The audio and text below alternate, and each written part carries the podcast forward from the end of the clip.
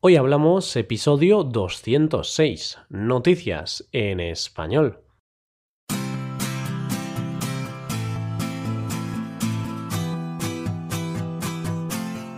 Bienvenidos a Hoy Hablamos, el podcast para aprender español cada día. Ya lo sabéis, publicamos nuestro podcast de lunes a viernes. Podéis escucharlo en iTunes, en Android o en nuestra página web hoyhablamos.com. También quiero recordaros que en nuestra página web tenéis disponible la transcripción completa del audio de este episodio. Con esta transcripción podéis revisar las palabras y expresiones que vamos a usar en el episodio de hoy. Hola a todos, ¿qué tal estáis? Espero que todo vaya bien, espero que todo vaya sobre ruedas. Como sabes, hoy es jueves, lo que implica que hoy vamos a hablar de algunas de las noticias más llamativas de esta semana. Te hablaré, entre otras cosas, de un eurodiputado polaco muy polémico, de un hombre que se ha salvado de ser ejecutado o de la cancelación del concierto de la cantante colombiana más internacional.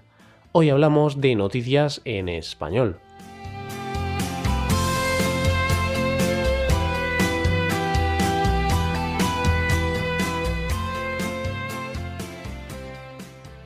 El eurodiputado Janusz Korwin-Mikke, natural de Polonia, vuelve a estar en boca de todos. Y no es por algo positivo, más bien por algo negativo. Es el protagonista de la semana en el Parlamento Europeo, por unas declaraciones machistas. Este lunes encendió los ánimos de los parlamentarios que se encontraban en el Parlamento Europeo, al decir que el problema de la baja natalidad de Europa se debe a que todos se empeñan en que la mujer trabaje fuera de casa. Según su comentario, la caída de la natalidad que se vive en Europa es por culpa de las mujeres. No ve demasiado bien eso de que las mujeres se integren en el mercado laboral. Esta no es la primera vez que Corwin Mike suelta alguna de estas frases. Hace unos meses, quizá lo recuerdes, ya dijo algo que irritó a más de uno y de una dijo que las mujeres deben ganar menos dinero que los hombres porque son más débiles y menos inteligentes. Entonces, ¿en qué quedamos, señor Corwin? ¿Las mujeres deben trabajar o no? Como vemos, a este hombre le gusta generar polémica. Otra cosa no, pero eso sí se le da de maravilla. Ante tales declaraciones, algunos eurodiputados ya han pedido que se tomen medidas en contra de este diputado. Veremos a ver qué pasa.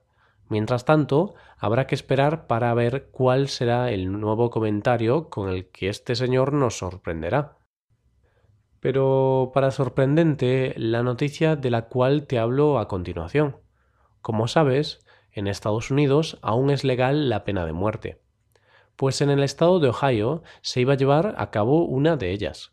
Se iba a ejecutar a un preso. Un preso llamado Alva Campbell Digo que se iba a ejecutar puesto que algo cambió los planes. Llegado el momento de la verdad, el momento en el cual se inyecta la inyección letal, los verdugos se encontraron con un problema. No encontraban sus venas. Ante este problema, la ejecución tuvo que ser cancelada, o al menos pospuesta. Al parecer, esta situación no es casual. No es casual porque horas antes de su ejecución, muchos presos deciden no beber ningún tipo de líquido con un objetivo, deshidratarse. De esta manera, estando deshidratado, la tarea de encontrar la vena para la inyección se complica. Y si no hay vena, no hay inyección que valga.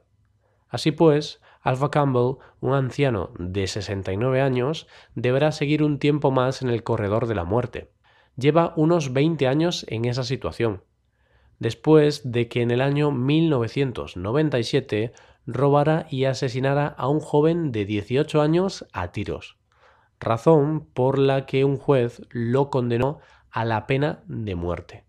Hablando de la pena de muerte, cada vez son más los países que deciden abandonar esta práctica.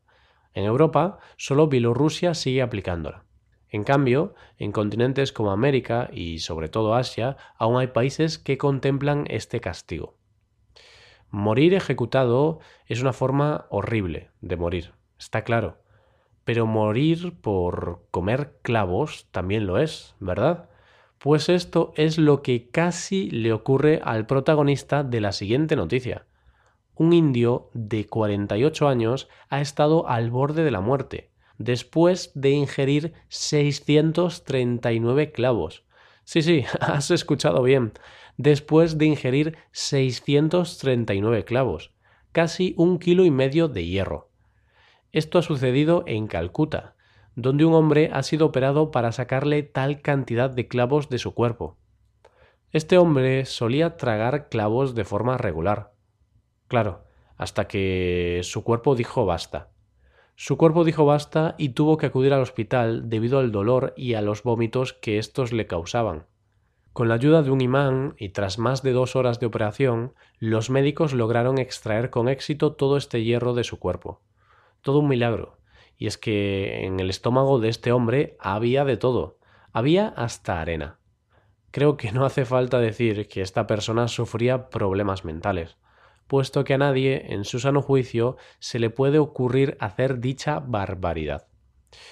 Como ves, las noticias de hoy son bastante aparatosas. Inyecciones, intoxicaciones y lesiones. Te hablo ahora de la lesión de la cantante colombiana Shakira, la protagonista de nuestra última noticia. Es protagonista muy a pesar de sus seguidores, Digo que muy a pesar de sus fans, puesto que se ha visto obligada a cancelar los conciertos de su gira mundial, al menos hasta el año que viene. Sus seguidores tendrán que armarse de paciencia para volver a escuchar su voz. Una voz apagada debido a la hemorragia que sufre en sus cuerdas vocales. Así que lo siento por aquellos que ya tenían en sus manos las entradas para alguno de sus conciertos. Toca cambiar de planes.